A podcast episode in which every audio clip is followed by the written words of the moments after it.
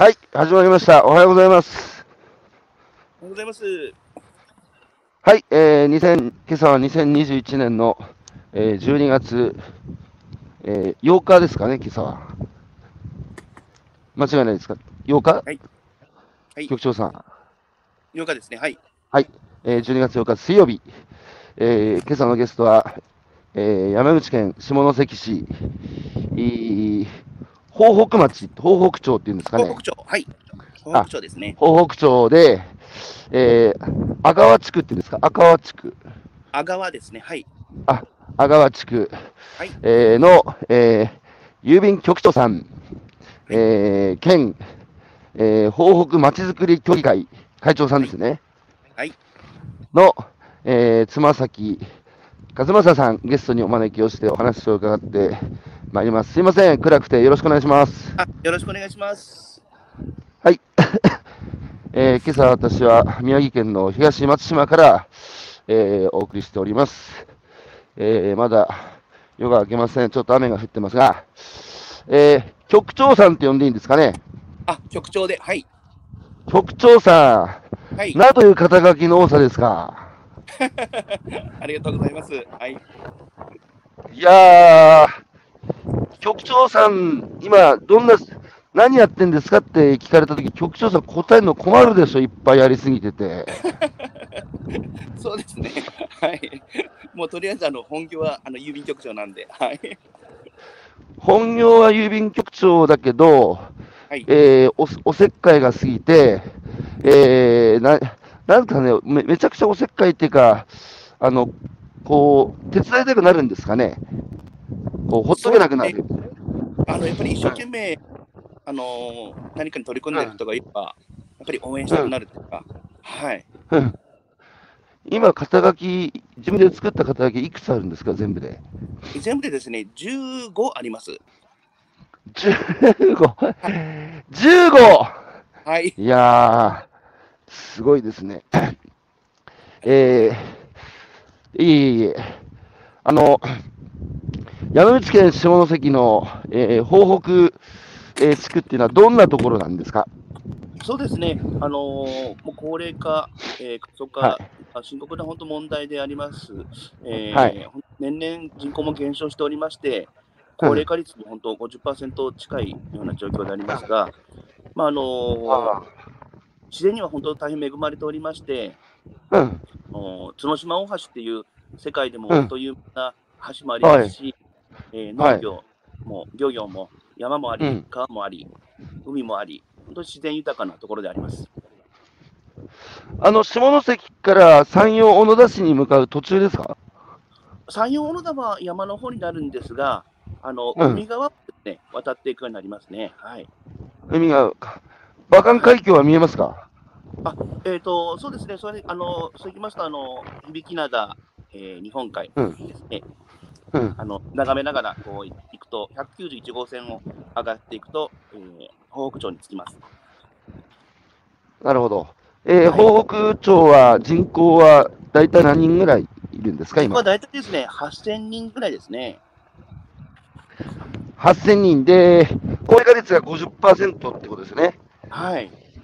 じゃあもう、半数の方が65歳以上って感じなんですかね。そうですね、はい。じゃあ観光名所で、えー風光明媚なところで、自然豊かなところである一方で、まあ、足元では、えー過疎高齢化が進んでいるというところで、もともとあれですよ、隣町の郵便局に、えーまあ、入局されて、やがて郵便局長として東北に戻ってきたってことは、外外旋ですね。ありがとう故郷に錦故郷に錦をかか飾りましたね。あの、そうですね、あの、そういうふうになりますね、一応。はい。ねえ、あれ、昔はさ、特定郵便局長っていたじゃないですか。はい。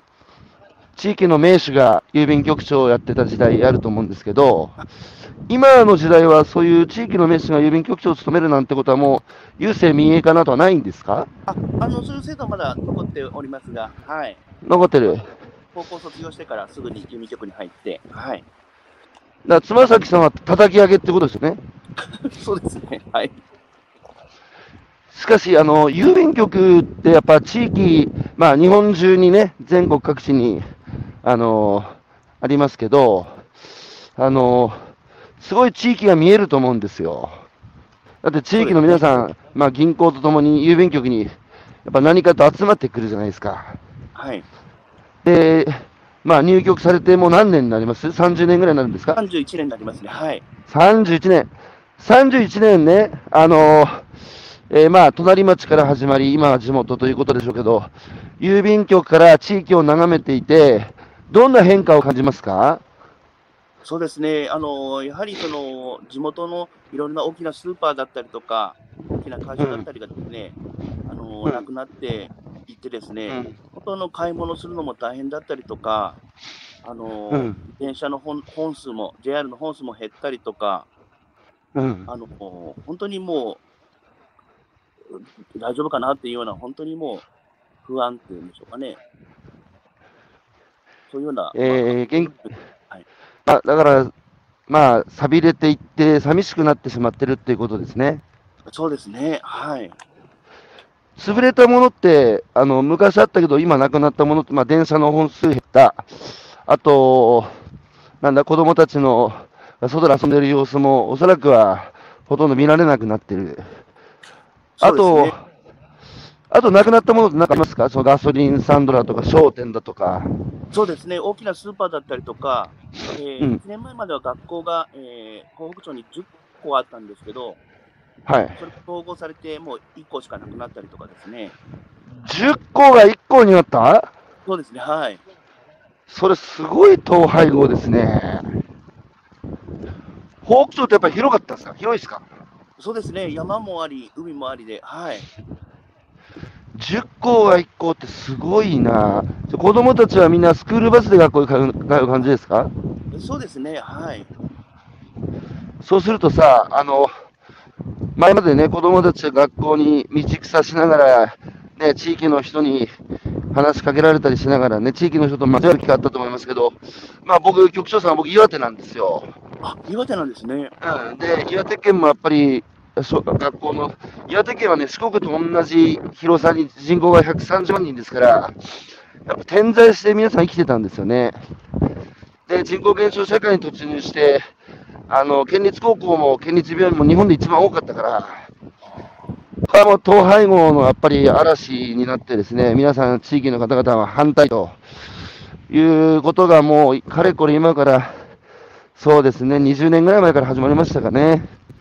なので、まあ、僕、岩手の花巻なんですが、あ、はい。やっぱり 学校の統廃合を進むと、子供たちがやっぱ道草しなくなって、家からそのまま学校だから、あの肥満児も岩手県は多いし、あとやっぱ地域と触れ合う機会がないままに大人になって、社会に出ていくってことになると、なかなかね、昔、局長さん、我々の時代って、地域に育てられた感覚って持ってるじゃないですか。はい。今の子たちはやっぱりね、自分の親以外から怒られるなんて、まあ自分の親から怒られることも今、ね、可愛い可愛いって時代だから、ましてやっぱ地域の他のね、近所のおじさん、クソじじいから、こらーとかっつって怒られる機会が多分そうですね。ないので、地域との関わりがないっていうのはちょっとこう、寂しいところですよね。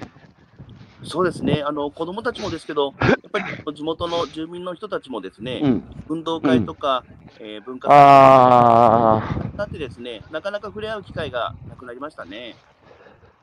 運動会ってやっぱ東北町もあれですか、小学校の校庭で地域の人総出で来て、地域ごとにブルーシート引いて、あの、応援するような運動会やってました？そうですね。あの、阿川地域では、やっぱりそのうん、地域の、えー運動会と学校の運動会を一緒になってですね、一緒にしてですね、あはい。ー、。そうか、一緒だな、うちと花の木も、あの、大浅間町っていう、あの、早知根神楽ってね、あの、早知根山のふもとで、ユネスコの世界無形文化遺産第1号になった早知根神楽だったんですけど、その辺の地域はまさにね、地域と学校の運動会が、えー、一連卓勝で、まあ盛り上がってましたね、何度か見に来ましたけど、そうなんですよね。はい。小学校が統廃合になってなくなると、廃校になると、その地域の運動会ってどうなんですか？あの地域の運動会はなくなりました。はい。寂しいなあですよ。はい。運動会以外に、あの、阿川地区ではなんかこう、地域の人がみんなが集まるお祭りみたいなものがあるんですか？そうですね、あのふるさと祭り、先月行われたんですけど、ふるさと祭りというのがですね、開催されまして、うん。これもあの学校がなくなったから、なくなっていくのかなと思ったんですが、うん。地域の皆さんがやっぱり何かしないといけないという思いで、えーうんその学校の、えー跡跡地っていうか、中を使ってですね、うん。あうん。の昨年、えー再開させて、で今年も、えーコロナ禍でどうなるかなと思ったんですけど、まあ、みんながやろうということで、うん。開催されました。うん。学校の跡地っていうのは10校あったうち、今9校が多分廃校になったと思うんですけど、はい、今どんな風に活用されてるんですか？そうですね、やっぱりあの耐震の関係もありますので、なかなか使えないような状況であったりとか、うん。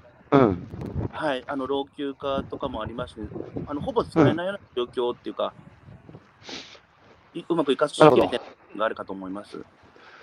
こうちなみにそういうものすごく過疎高齢化が深刻な地域でも、やっぱコロナ禍では、あの公民館での集まりとかはやっぱり、えー自粛されてたんですか、そうですね、公民館自体がもう閉鎖されたりとか、いろいろ厳しい、えー、はい、そしたら本当に住民の人たちって、何にもやることないから、ね、この1年半、大変でしたね。そうですね、やはりあの人と人が触れ合うことっていうのがなくなってですね、あうの苦しいん思いをしたりとかですね、することが多かったですね。なんかさ、まあ、しょうがなかったある面はあるけど、一律に日本中でそういうさ、あの仮想地域も公民館使っちゃダメって、なんか一律にやるのもどういかがなものかと思うんですよね。だって、本当、人がね、過疎地域で一人暮らしのお年寄りもいるでしょ？もうかなり多いですね、はい。うちの花巻もそうなんですけど、公民館活動停止だから、全くこう、おじいちゃんとかがこう人と関われなくなってしまってるっていう、だから外出ることも少なくなってしまって、むしろそれでね、なんかこう、足腰立たなくなったり、地方が進んだりみたいな、あの逆のね、あの作用が働かなきゃいいなと思ってるんですけど、そうですね。うん。ちなみに下関の街中から車で何分ぐらいですか？車で1時間ですね、市内か1らね。時間か。地域おこし協力隊は入ってますか？あの地域おこし協力隊は、このまた8月から新たに新しいメンバーも、はい、入りまして、はい。東北町っていうのは合併して下関の傘下に入ったんですか？傘下に入るっていうか、ですね、はい。うんそれ平成の大合併でなりました？そうですね、はい。なんか、いつぐらいから一気に、こう、地域さ寂しくなってきたなっていう感覚あります？そうですね。じわじわじわじわ来てる。じわじわじわじわですね、やっぱりその、まあ、あの大きなスーパーとかでにぎわってたのが、それがあ閉店になったよとか、あのうん。それこそいろんなことが、えーお店があのうん。なくなってきて、はい、寂しくなってきたなと、はい、郵便局って、いろいろご高齢の方もいらっしゃると思うんですけど、やっぱはい、相談事とか困り事とか、その、いろいろ、こう、あるんですか？そうですね、やはりですね、あのーまあ、郵便局の普通の業務だけではなくて、例えばスマホの使い方がわからないとか、あのー。あまあ、あのマイナポイントの申請のはいはい。やつもあるんですけど、まあ、これちょっと教えてとか言ってですね、パソコン使ってそれを教えてあげたりとかですね、あ。はい。いやー、ね、聞いてる皆さん、そうなんですよ。日本中のね、郵便局ってどこにでもありますから、なんかやっぱ民間の金融機関と違って、郵便局ってやっぱ、なんかこう、地域密着で、土着で、えー知り合いの人が、あの、郵便局長さんやってて、いろんな、そういうね、だってスマホの触り方から教えるっつうんだから、すごいね。よろずやさん、よろずやさんだね。なんでもさん。そうですね、やっぱり高齢の方が多いですから、うんや。はりそういったあの地域の方、一人一人大切にしていってあげたいなと思う気持ちがありますから、はい、今、局員さんは何人いるんですか？今、一人です。はい、局長さん以外一人ね。はい、じゃあ、お二人でやってる。はい、ちなみに郵政民営化の後、やっぱり郵便局っていうのは大きくなんか変わった点ってあるんですか？感じているところあります？そうですね、いろんなものがやっぱり変わって、制度がですね、前は公務員だったものが、そのまあ、うん。会社となってですね、やっぱりいろんなものが大きく変わりましたね。変わった。はい。ああ。特に何が変わったって感じます？そうですね、いろんなやっぱり制度ですよね。はい。うん。制度ね。具体的にうまくちょっとは、あの、いえ、あの、ああ、いえいえ、大丈夫ですよ。はい。大丈夫ですよ。はい。それで、はい。あの、その郵便局長さんということでのお立場からね、はい。なんとか地域を盛り上げたいってことで、まずそのやってるお取り組みの一つが、郵便局の中で、えー野菜だとか加工品を、まあ、その販売を、えーする企画を立てて、まあ、いろんな、えー地域の干物屋さんとコラボ商品作って、はい。まあ、そのネット販売みたいなえ感じなのかな、そうですね。そういうのもされてるということですけど、はい。もともとね、ゆ郵便局でそのそういう地域の食材を販売することになった背景っていうか、きっかけは何だったんですか？そうですね、あの地域のものを置こうと思ったのが、やはりあのコロナ禍、もう始めたのが1年半ぐらい前なんですけど、コロナ禍で、あのそれこそあの大きな道の駅とか、あのうん。賑わってたところがあの閉鎖になってですね、野菜がはいはい。販売できるところがなくなったりとかしてしまって、で高齢者の方もスーパーに行くと人が多いから行けないっていうことがありまして、うん。それならちょっと郵便局で、まあ、そういった、まあ、ああ、まあ、システムがあったんですけど、うん。まあ、あじゃあ、そしたらそれ利用してやってみようかなと思って、うん。はい、あの取り組んできました。はい。そうか、地域の人たちはスーパーにもちょっと行くのを、えー、ためらうみたいな感じの中で、はい。まあ、地域の中にはこう、あの、もちろんあれか、コロナがあるかないかにかかわらず、交通弱者の方もいらっしゃると思うし、そうなんですよ。はい。やっぱスーパー代わりの役割を郵便局が果たすんですね。そうですね。あの人が集まるところがもう阿川地区っていうのがなかなかなくなりまして、うんあの買い物行くのも本当10分、10キロ先のスーパーだったりとか、どうしてるんですか、車運転できないお年寄りとか、食材を購入は。あの JR でですね、あの、うん。あの2駅先のところに行ってかれたりとか、タクシーで行かれる方が、いやー、大変だ。そうなんですよ。ちなみに、ちなみに郵便局のどどこで野菜売ってるんですか、はい、あの郵便局の窓口ロビーがあるんですけど、うん。うちの郵便局、本当狭いところなんですけど、そこの一角を使ってですね、野菜とか地域のものをですね、販売しております。もうなんの、ほんとよろず屋さんですね、なんでも屋さん。そうですね、はい。空き家も増えてますか？あそうですね、空き家問題もですね、深刻な本当問題でありましてですね、うん。はい。これも取り組んで、まちづくりとしても、えー、なるほど。取り組んでいかないといけないっていう感じですね。はい。あの、局長さんは、東北、えー、東北町のまちづくり協議会会長でしたっけ？あそうですね、はい。今年から就任しました。はい。あ、今年から。はい。結構、結構お若い年で、あの、まちづくり協議会の会長になってるんじゃないですか？そうなんですよ。それがですね、あの先日、その まちづくり協議会の会長の会に、あの出席したところ、一番若くて、もう皆さん、あの、なんていうんですかね、うんあの、かなり先輩の方ばかりで、はい。そうですよね。そうなんですよ。はい。あーえ、他のまちづくり協議会会長さんって、まあ、70代とか、あの、そういう、ね、地域のご高齢のお歴々の方々ですよね。そうですね。はい。なんで妻崎さんがまちづくり協議会会長に抜擢されたんですか、若くして。そもそもですね、あの前会長が私の、えー高校時代の友人でありまして、はあはあはああの前前会長の彼も、まあ、何かこう、うん東北町どどうにかしたいっていう思いで、じゃあ会長にってことで就任して、あ、なるほど。はい、それで、まあ、お前にた頼むってことで、はい。今度はじゃあ、赤輪地区の郵便局長さん、赤輪地区だけ、えー目配りするんじゃなくて、東北町全体ね、人口8000人の、はい。北北町は阿川地区以外に全部何地域なんですか？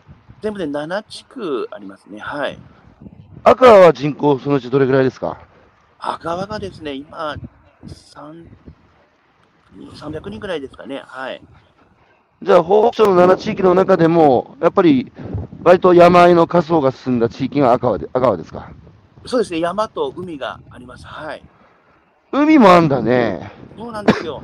はい、またこれがまた。で、漁師さんもいる？はい。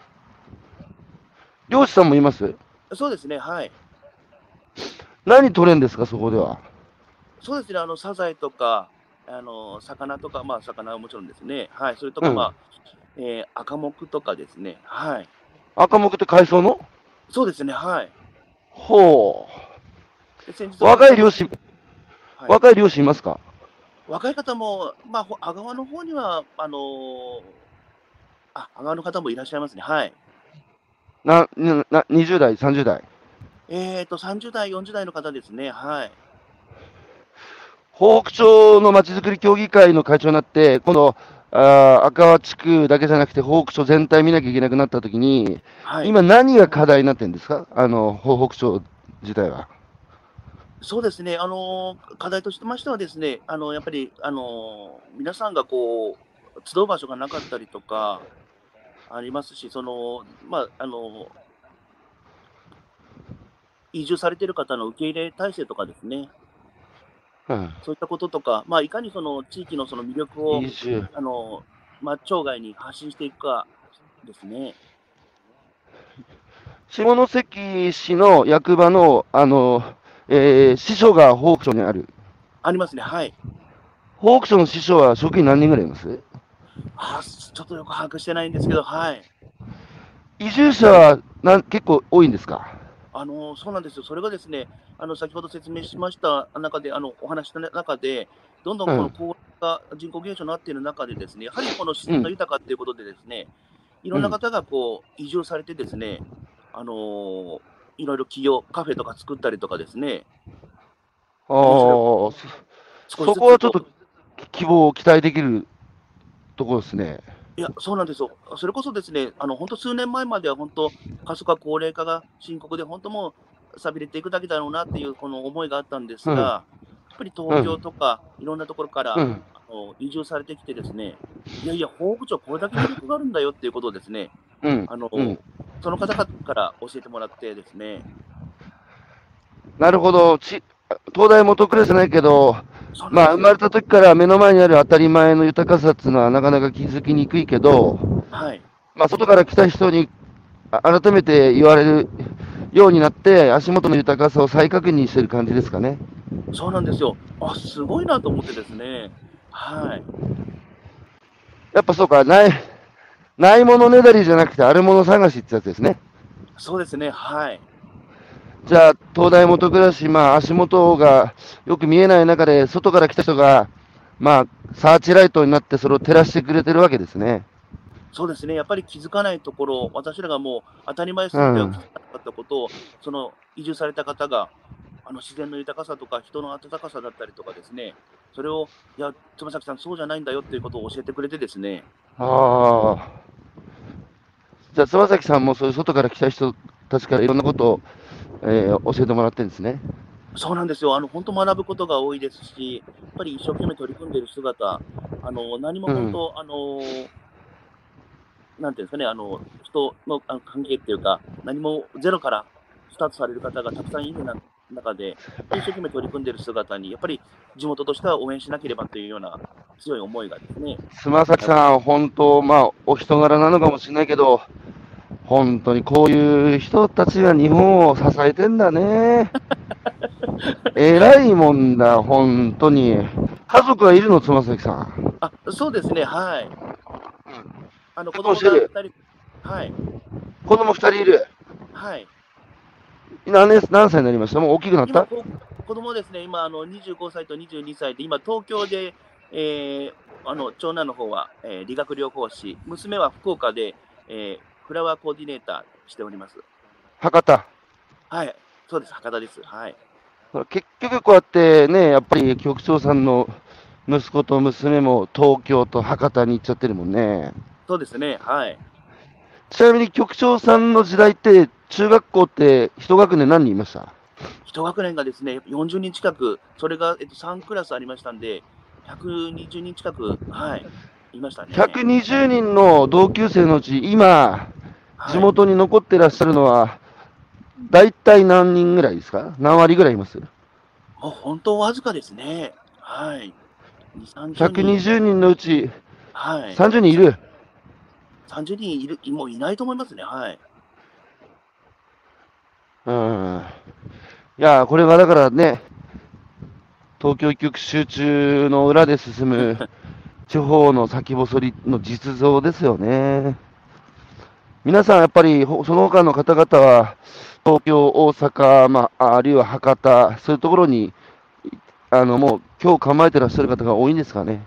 そうですね。やはりその地元に帰りたいって思いもあったりとかもしますけど、やっぱり仕事の関係で、あやっぱりそこで家を建てたよとか、もう家族がいるいるからもう、そこからもう帰りたいけど帰れないっていうようなですね、状況であります。どうどうですか、その、まあ、あの、過疎高齢化の最前線で、まあ、その東京から離れたね、まあ、そのあえて言えば、まあ、岩手もそうですけど、辺境の力、ただそこがね、いろんなものを生産されて、東京の台所を支えてるわけじゃないですか。はい。その辺境の力、こう東京やこの日本社会を眺めていて、な何を感じてますか、局長さんは心で。そうですね。まあ、あの本当にあの、まあ、子供のかんあの引っ越しとかで東京に、まあ、始めていったりとかして、やっぱりその東京とこの田舎のこの違いっていうんでしょうかね。東京に来ることある？あのですね、もうまあ、そんなにないんです、もうそれこそコロナの関係で行けないんですけど、コロナの前は？就職する際は、はい、東京に行って、ああ、はい息、子さん、東京のどこに住んでるの？えっ、と、えっ、と、こえっ、と、東、えっ、と、どこだったかな、あの、武蔵小金井ですね。はあ、ああ、はあ、はあ。はい。で、じゃあ、息子さんがようやくよう就職だというので、お親もかれて東京に行かれた。そうです。はい。うーん。何食べたんですか、東京で。息子と？東京行ってですね、あの東京のあのその、えー武蔵小金井の居酒屋で、はい、あのむ息子と飲んだ？そうそうなんですよ、はい、ああ、そうですか。親子水入らずで居酒屋で飲んだ。はい、なるほど。でも親としてはさ、やっぱり息子さんもね、あの、当然、結婚して子供も産んで、まあ、初対持って幸せになってほしいなっていう気持ちがあれば、はい、なかなか地元、ね、赤川に戻ってきてっても、仕事自体なかなか少ないじゃないですか。はい、だからまあ、しょうがないって感じなのかな。そうなんですよね、本当ならやっぱりこう地元でこういてほしいっていう思いがあるんですけど、やはりその、自分のこのスキルアップをしたりとか、あのうん仕事の幅を広げようと思ったら、やっぱり東京とか、そういうような都会で、あの自分を磨いていかないとですね、いけないっていうかですね。でもさ、まあ、しょうがないですよね。まあでも、とはいえ、僕やっぱりあの、こう、過疎地をずっと見て回ってると、なんか東京って人たくさんいるので、はいまあ、はっきり言うとその人じゃなければいけない仕事って、まあ、ないじゃないっていうか、だってね、取り替え可能な機械の部品じゃないですけど、あんたの借りいくらでもいるよっていうその社会なので、なんか大体可能なんですよね。だけど、田舎って、お前いなくなったらもう困るっつうか、もう、ね、その人がいなくなったら途絶えてしまうものってたくさんあるじゃないですか。そうですね。だから大体不可能なんですよね。そういう意味で、その、役に立つか立たないか、便利か不便かって物差しだけで測る世界って、機械の世界なので、だからそう、東東海はやっぱ機械的で、人間ららしさとか人間が摩耗してる、疲れてる人たちやっぱ非常に多いですよね。だけど、田舎に行くと、別に役に立つか立たないかとか、便利か不便かとか、そういう物差しじゃなくて、なんつうか、一人一人、なんつうか、人間のなんていうのかな、人間の意味っていうか、人間が生きる意味ってなんだって、すごい考えさせられるのは僕はやっぱ田舎の人たちの姿ですね。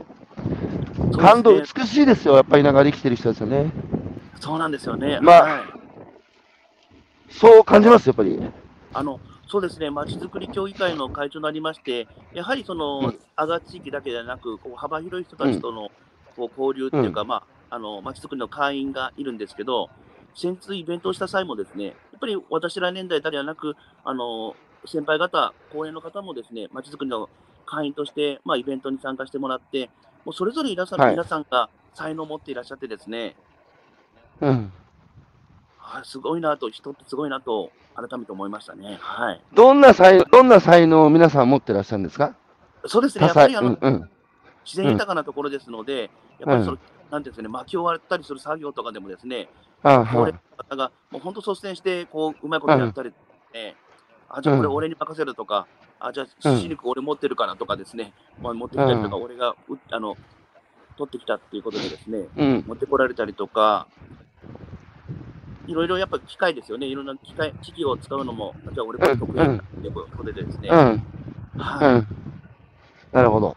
はい、じゃあ皆さん一人一芸何かを持ち、そうなんですよ。はい。ええ岩手県にバッタリー村っていう人口が確か十何人の、まあ、村があって、そこを木曽郷村長という人がいて、バッタリー村の入り口にはバッタリー憲章っていうのが掲げられていて、この村、えー都会の後を追い求めず、一人一芸何かを持ちって、その憲法が書いてるんですよ。で、そこに、5回来た人は特別村民、10回来た人は名誉村民とかつって、なんか10回来て名誉村民になると五右衛門風呂入れるとか。もう関係人口の走りですよね。うんちなみに関係人口ってことは聞いたことあります？いえ、初めて、はい、耳にしましたね。はい。あ、初めて聞いた。はい。えー、まあその、東北町に住んでなくてもね、都会に住んでても、東北町をふるさとかのように思ってね、関わりを持って、うんまあ昔、例えば嫁が東北町出身だとか、まあ、東北町に縁がある方ですよね。そのその方々がまあ応援してくれるっていうか、北北町の産物を率先して買ったり、はい。まあそういうファンですよ、ファン。はい。そういうのに最近関係人口って言うらしくて。東北町にもそういった方がたくさんいらっしゃいますね。あ北町っていうか、うんはい、北町、その、愛してくれる、くださる方とかですね。はい。ちなみに山口県ってコミュニティスクールの先進県だって伺ったんですけど、北北町でもコミュニティスクールの取り組みっていうのはやってんですか？あ、すいません、そこまでちょっと勉強不足で、はい。あ、いえいえ、なんかね、はいコミュニティスクールって要は、地域社会と学校が、まはい。あ今まで分断されてたじゃないですか、学校と地域って。はい。はい。で、やっぱりその学校教育の中に地域が入っていくっていうことなんですよ。そう、あ、申し訳ございません。そそうですね。あの、実は私も、その、高校の、地元の高校のスクールの、はい。あのーまあちょっと言い方は違うんですけど、はい。携わっておりました。はい。何やってんですか、その辺ではコミュニティスクールの取り組みは。ーまあ、あのその学校を活性化するということで、地域とどのように関わっていくかっていうのをですね、うん協議する会がありまして、うんはい、あのーまあ、地元のその特産品、かぼちゃっていうのがあるんですけど、そのかぼちゃを使って、そのハロウィンの、あのーランタンを使ったりとかですね、うん。はい、地元のその駅のライトアップとかですね、そういったものを高校生と、はい、なるほど。はい。ちなみに、ちなみに下関への電車は、どれぐらいの1時間に1本とか、1日何本走ってるんですか？1時間に1本とかですね、あのちょっとあの下手しましたら2時間に1本とかですね、なるほど。はい。えーさっきの移住者の話に戻らせてください。はい。移住者がそんなにこう多いっていうのは、北北町自体は移住者に対するその支援支援みたいなものが手厚いんですかね？いや、あのですね、あのー手厚いとはちょっと、あのーまあ、私だけの考えですけど、手厚いとはちょっと まだ思えないですね。あのーじゃあ、なるほど、なるほど。移住者をもっともっとやっぱ増やしたい。そうですね、まああのーぱりこう自然豊かなところでありますんで、うんやはりその、期待、まあ、こちらの方で、移住したいってことであれば、ぜひ住んでいただくことで、やっぱり地域が活性化すると思いますし、やっぱりその、まあ、そこで起用される方も多くいらっしゃるんですが、やっぱりその人たちから学ぶことも多いですし、地域の活性化にもつながっているような状況ですので、やはりあの皆さんに来ていただければと思いますね。はい。移住者への支援策はまだ手厚いとは思えないってことでしたけど、あとはどういうことすれば移住者はもっと増えると思います？そうですね、やはりその、先ほど話しましたように、その空き家っていうのはたくさんあるんですけど、はあ、はあは移住されている方があの住むあの住むところを探してもですね、あ、うん。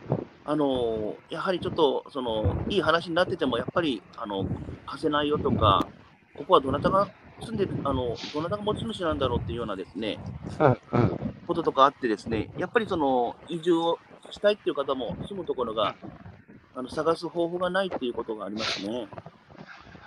あれは家が空いてる空き家だけど、なんか仏壇だけ残ってて、そうなんですよ。はい。仏壇問題ね。そうそうです、物産問題ですね。はい。普段はいないけど、なんか、ボンクレだけ帰ってくるだとか、あるいは仏壇もあるし、なかなか仮設わけにいかないだとか、なんか、あの、いろいろ空き家問題って一筋縄じゃいかないですよね。あそうなんですよね。やはりその、ああのああったあったって思って喜んでても、やっぱりいざうんその話を詰めていく中で、仏壇問題とか、あのいろいろなものがですね、あのうまくいかなかったっていう話はなるほど。はい。移住されてる方って若いですか？あの若い方もいらっしゃればですね、あのもう仕事を退職されてから、こっちでゆっく過ごそうっていう方もいらっしゃいます。はい。なるほど。はい。あの、今、局長さん、地域活性化っていう活性化って言葉使われましたけど、はい。えー局長さんにとって地域活性化ってどういうことですか？そうですね、やはりですね、あの地元の人たち、まあ、あのよそからく、うん。あの来られる方はもちろんなんですが、地元の人たちが本当楽しく、こうなんかこう何かやろうっていうことで、こうなんていうんですかね、みんながコミュうん。ニケーションを図って、いうん。ろんなことをこうややったりとかですね、うん。農業うんと漁業、その辺がちょっともう、うん。ちょっとこの元気になるようにですね、うん。だったりとか、その例えばその、まあえーうん。高齢者の方が多いんで、あのーうん交通の便も悪いんでですね、それの交通整理と,、か、うん。そういったことでしょうかね。はい。それをまあ行政頼みじゃなくてみんなでやるっていう感じですか？あのーそうですね、あのーみんなでやるのはもちろんですけど、やはり行政の力を借りてやらないといけない部分っていうのがたくさんありますんで、うん。やっぱりその私もこのまちづくり協議会の会長になったことで、やっぱり行政との関わりっていうのが少しずつ増えて、あそういうこと総合支所っていうのがあるんですそこにもう私らの後輩、先輩、ああ。もう小学校、中学校の先あなるほど。でもうコミュニケーションが図りやすくなって、そうかごめん。じゃあここの同級生先輩後輩が師匠の中にもいるからコミュニケーションはそう取りやすいですね。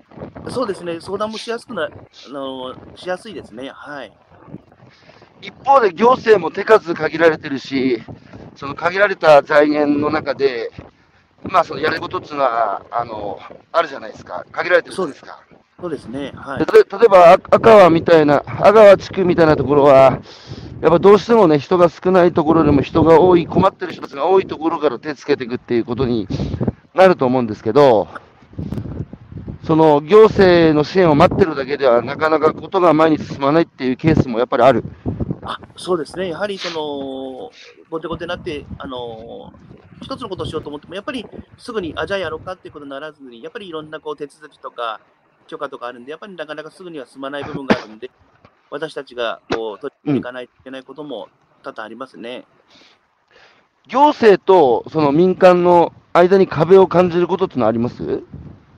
あの少し前まではその、まあ、あったり、まあ、今でもあのそういった壁を感じる部分はあるんですが、うん先ほど言いましたように、その同級生だったりとか、あの先輩、うん後輩がその総合支所の中にいて、いろいろこう、うんいろんなことを話しして、あのん中で少しずつそれがこう壁っていうのが、まあ、あるのはあるんですけど、なくなってきている感じはします。はい。うーんなるほど。あのー裏観光大使っていうのも名乗ってらっしゃいますけど、はい。表じゃなくて裏の観光大使っていうことで、はいあ。の、いろんな、こう、PR 関連ですか？はい。いろんな、こう、その、東北町の、あの、いろんな、めあの、特産品をはじめ、いろんなことの PR、その宣伝部長とかね、はい。その、とにかく、15の肩書きを持って、はい。あの、地域のいろんなものを PR してる、まあ、すなわち、裏の観光大使っていう、なんで表じゃなくて裏なんですか？表になってしまうとですね、やはりすべてこう、まんべんなくこうやっていかないといけませんし、あの表にはですね、あのホックンって言ってですね、道の駅のこのちゃんとしたあのオリジナルのキャラクターがいましてですね、はい。あ、いるんだ、ポックン。そうなんあの、あの、あキっていうんでしょうかね。はい。ゆるキャラがはいおりまして、そうか、そうか、そうか。それが表の観光大使で、はい。裏の観光大使はあれでしょ？局長さん自分で名乗ってる自称でしょ？そう自称なんですよ。あの裏のこの、あのいろんな、いろんな肩書きっていうか、それもすべて、あの自称の部分もあれば、まあ、公認の部分もあるんで、はい。ちょっと、あの、えー今説明できる範囲でいいので、はい。その裏の観光大使として、その、はい。いろんな肩書きを、えーつけてやってらっしゃる取り組みの一部分ご紹介いただいてもいいですか？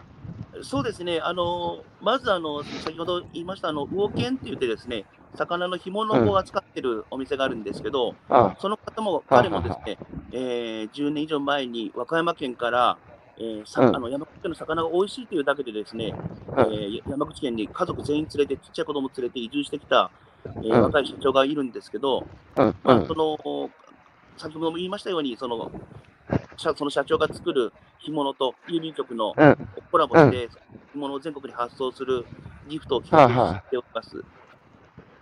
このさ、魚研の社長っていうのは今いくつですか？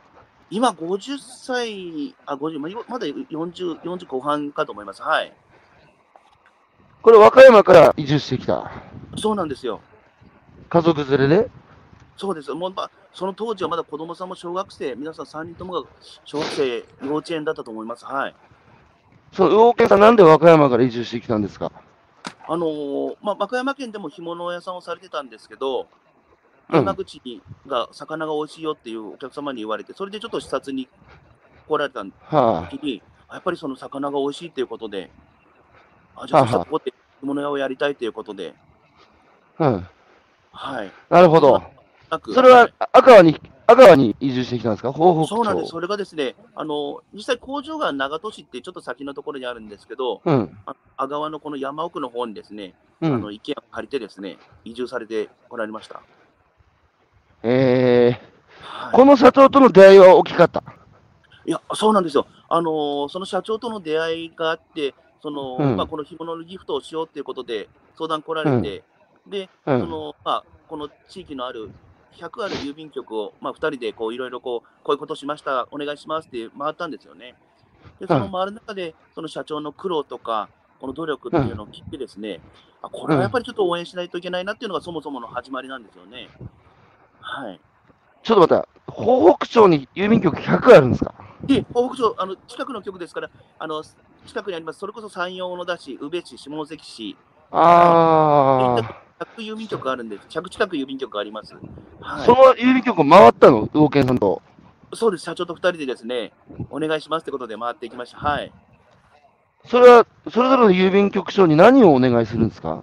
あのそのギフトを取り扱いますんで、これをぜひあのうん。お声かけお願いしますっていうようなことでですね、あただ、社長送って、これ頼むぞじゃなくて、やっぱりその社長の顔を見ていただきたいですし、あ、はあ、はあはあはい、思いをこう伝えないと直接ですね、と思って最初に回って、はすごい、お願し100件、じゃあ100件局長さんが、魚研さんの社長を、まあ、えー、引き連れて、それぞれの郵便局長さんとつながりあるでしょうから、まあ、はい。ご紹介して、はい。ぜひ魚研さん、こういうことやろうと、ギフトやろうとしてるから、あの郵便局とコラボしたがってるから、話を聞いてくれないかということで、引き回したんですね。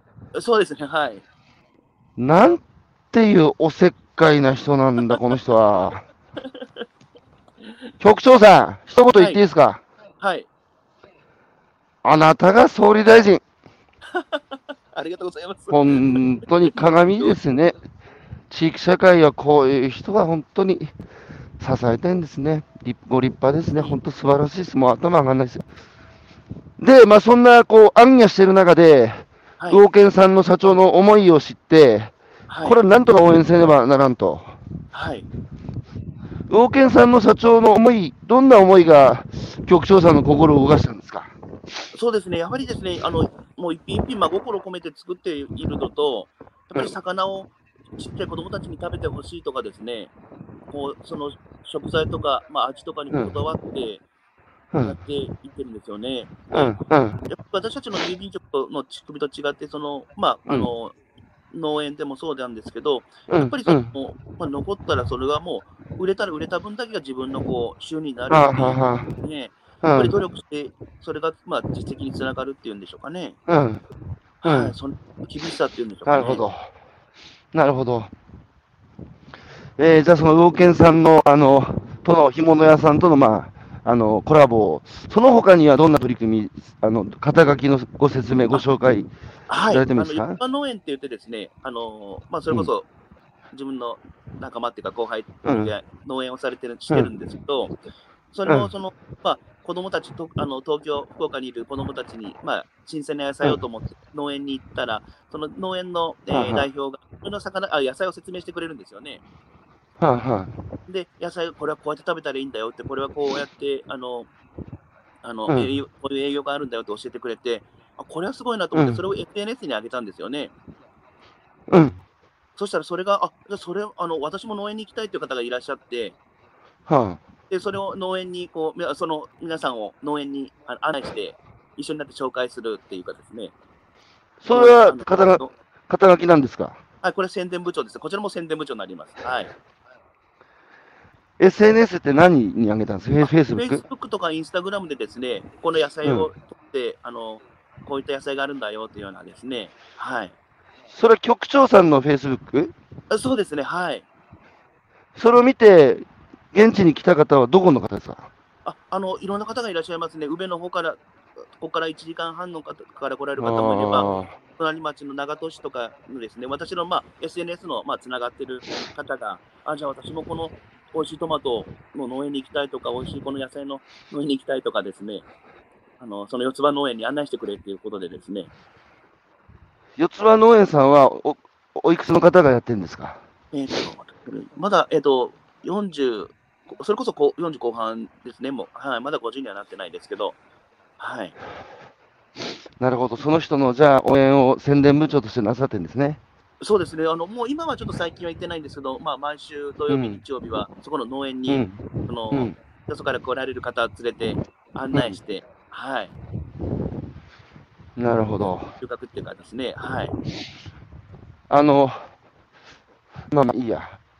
まあ、その販売で困ってる方、えーがいたら、あの、東京の人に売りたいんだよとかっていう、もし声あったら、あの、僕に声かけてください。僕はそういう仕事やってるので、ありがとうございます。はい。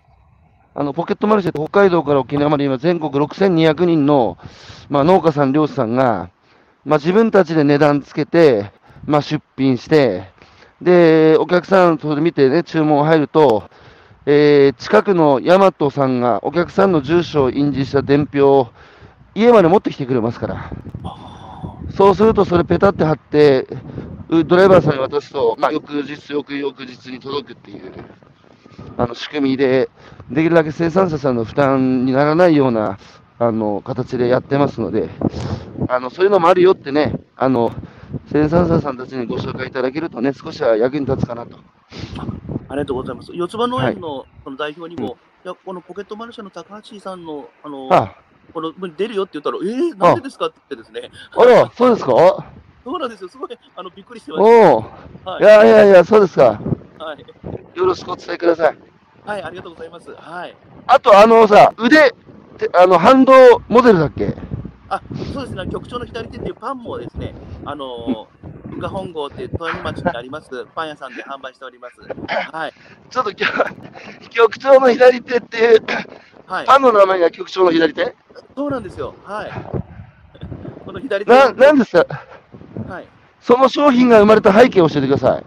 はい、これはですね、あのはっきり言いまして、これはあの私の許可なしにあの朝気づいて、その手の手仕事ってパン屋さん、パンを作っていらっしゃるところにの SNS を見たら、局長の左手販売って書いてあったので、これことかなって言ってみたら、すいません、許可なく作りましたっていうことで、もともとこの時はクリームパンみたいだねっていうことでですね、これもはい SNS にはいそれをこう、店主の方が、はい、あの作って、シャレで作ってめっちゃ嬉しいじゃん。それめちゃくちゃ嬉しいじゃん。そうなんですよ、本当嬉しくてですね、うん。はい、それ買いに行った？買いに行った？もちろんです、もちろんです。で、やっぱりその、どうしても買いに行けない方がいらっしゃったら、もう私はこう、なんですかね、大量に買って、その地域の方にこう、あ、これが局長の左手よっていうことでですね、たりとかしております。はい。配配ってるんですか？そうですね、はい。局長の左手1個いくらですか？一個はですね、まあ、その時の、まあ、あの材料、食材によっても違うんですけど、まあ、250円ぐらいからですかね。あのあ食材あ素材にもすごくこだわって作っておりまして、はい。値段、値段変わるんだ。あそうですね、中に入っているものがですね、ゴールデンウィークの時はですね、あの3日間、全部違う味だったんでですね、あのもともとは何入ってんの？クリームパンなんですけど、これ、クリームパンみたいだったっていうことでですね、はい、であの、ゴールデンウィークの時は、なんかこう、うん。お店の人がシャレでいろんなものを入れて、いちごジャムかな、うん。なんかそこもあったりとか、なんかいろいろこう、えー、そのパン屋さんは老舗のパン屋さんですか？あいいえ、それこそですね、あの移住者こつこあのちょあお店改装されてですね、やられた方で、まだオープンして間がないっていうかですね、はい。あ。で、局長さんの許可取らずに局長の左手っていうパンも作ったんですね。はい。いい、いい話じゃないですか。そうなんですよね、本当にあの、なんていうんですかね、あの、ご夫婦でやられてるんですけど、あの、温かい方でですね、本当、なるほど。その他の、あの、はい肩書きもご紹介いただいていいですか？はい、あの、阿川っていうカフェがありまして、はい。阿川駅があったんですけど、そこは老朽化でここ壊れてしまって、あの崩されて、そこに、はいあのカフェができたんですよね。うんうんはい、でそこの副店長ということでですね、うん一応副店長なんですけど、まあ、あのお客様の接客手伝ったりとか、忙しい時はレジを打ったりとかですね、そボそボランティアももちろんあの全てボランティアです。はい、全てボランティアです。あお金一円ももらってないです。はい、ちょっと、岸田総理、こういう局長さんみたいな人に国民栄誉賞を送ってよございます。マジで、ほんとすごい人だ、もいえいえいえう。副店長ってさ、肩書き多いじゃないですか。はい、あれだから、同じように勝手に副店長名乗って忙しい時に手伝ってる。あそうなんですよ。はい。あの、なんですかね、あの、養生テープにこう副店長でこう貼ってですね、はい、やっていったりとか、まあ、ほぼ阿川の方は毎週あの出勤しております。はい。なんていうおせっかいな人ですか。そうなんですよね。あの、あの、おせっかいですね。はい。困ってる人見てると、はい、黙ってられなくなる。そうですね。やっぱり、あの、まあ、職業柄もあるんですけど、やっぱりどうにかしたいとかですね、相談を受けたら、あの、どうにか解決したいっていうような思いがありますね。はい。バッチつけてる政治家よりよっぽど政治家っぽいですね。いえいえいえいえ。はい。名誉欲とか、ね、全然ないでしょ。そうですね。はい。他に副店長は、あの、きょ昨日出てらっしゃったあの、えー、あやさいさん？はい。あやさいさんは、あの、三直マルシェ、はい。そうですね。そこはいも副店長ですか、あ、そうです。もちろん副店長であります。はい。そこは何の手伝いしてるんですか？あ、そこではですね、あのーゴールデンウィークでしたかね、あのーえー四つ葉農園の作ったあのトウモロコシがあったんですけど、それをあのそこのあやさいで販売したんですけど、そこでもう1日、2日間ですかね、あの野菜あのトウモロコシを販売しました。はい。局長さん、選挙出たら当選するよ、多分。みんな投票すると思うよ。その時はよろしくお願いします。えー、今、安重さんから観光列車が停電、てあ停車したとき、お手振り、接客されます。何ですか、これ？あのその阿川のカフェにですね、えー4時、あの16時になりましたら、観光列車が7分間ほど止まるんですよね。はあはで、その降りて、そのカフェのドリンク等が購入されて、で、出発あをあ出るんです。お見送りをですね、これが楽しんでですね、はい。最後にこう、乗客の方にこう手を振って、はい。それ、な、それ何人かでやるの？あそうですね、あのカフェの店員さんのあの西野優さんっていうカフェを作られる方、あの料理を作られる方と、それとまあお客様にあのこの4時になったらあの観光列車来ますよって、ちょっと待ってくださいって言って、待って、あの阿川のカフェに来られたお客様と、はい、あのみんなでこう手を振るんですよね。これさ、局長さんのことを応援するには、僕、今聞いてる人で局長さんを応援したいと思ってる人いると思うんですけど、んどうすればいいですか？あそうですね、まあ、あのぜひ東北町に足を運んでいただければと思いますし、まああのうん私の、まあ、SNS を通じて、まあ、ご連絡いただければ、はい。うん。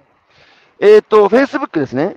あ、Facebook も Instagram も、はい、あります。はい。この、つまさき和正って検索すると出てくる。あ、出てきます。はい。なるほど。皆さん、応援してください。つまさき和正さん。はい。あの、東北町、よろしくお願いします。えー、皆さんから続々とコメントいただいてます。えー、白石陽子さん、ありとあらゆることに携わるつまさんの愛あふれる行動、本当に素晴らしい。おせっかい最高です。えー、矢島哲郎さん、ユニークな活動に感激しています。15の肩書きを持ち、おせっかい丸出し。しかも楽しんでますね。素晴らしい。つまさん、尊敬します。えー、北畑さん、つまさきさんのような方が日本全国各地にいらっしゃると地方は変わる。熱いです。山田さん、かかとさんは北北町の大スターですってよ。四つ葉農園です。なんさ、この、あ、四つ葉農園さんですか、山田さんって。はい。いや、本当さ、なかかとさんって何ですか、これ。ああの、かかとって言ったら、つま先だよっていうのが、こう、まあ、定番っていうんですかね。マジで面白いんだけど。いや、本当本当に大スターですよ、もうつまさきさん。いやいやいやいやまだまだ、えー、佐野さん、地域の方とお一人一人を大切にしたいという気持ちがよく伝わってきました。地域づくりの鏡ですね。えー、安重さん、本当皆さんに愛される局長さんです。お会いするとハッピーになります。西田さん、えー山口県すごいなと感じてます。というか、安重さんの周りがすごいのか。えー、はい、歩くラジオの奥はい。っていうかさ、誰かさっき書いてましたけど、本当さ、いやいややってないっつうか、楽しんでやってるっていうところがやっぱ一番素晴らしいですね。そうです。もう本当楽しいですし、いろんな人と話をするのが面白いですし、そこでまた人と人とのつながりができて、それこそ安重さんとのつながりもそこで香川でできたりとかですね、あの、うんまた、また面白くなりますし、うん。はい。息子の名前なんつうんですか？良一郎です。はい。良一郎？はい。娘が鈴鹿です。はい。良一郎見てるかおやじ親父のことこれがお前の親父だぞありがとうございすます。ごいすごいじゃないか、お前の親父。いつかお前、なあ、ふるさと帰れ。なんつって。はい、えー、いやー、本当に素晴らしいです。もう心が現れた。ありがとうございます。そう言っていただくと 嬉しいです。素晴らしすぎる、もう本当に。いやー、日本もまだまだ捨てたもんじゃないなと、えー感じさせられた、えー朝の1時間でした。はい。皆さん、あ、Facebook 見てくださいよ、つまさき、つまさき和正さん。ね。はい。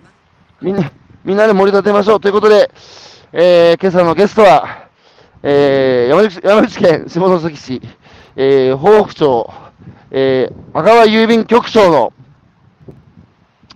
妻崎和正さん、はい。お招きしてお話伺ってきました。いい話聞かせてもらって局長さん、ありがとうございました。こちらも楽しかったです。ありがとうございます。はい。皆さん頑張りましょうね。こういう人がいるんだから。はい、頑張りましょう。ねはい。頑張りましょう。ちょっといつかその左で食いに行くわ、俺もう。ぜひ食べに来てください。はい。はい。はい、どうもありがとうございました。どうも。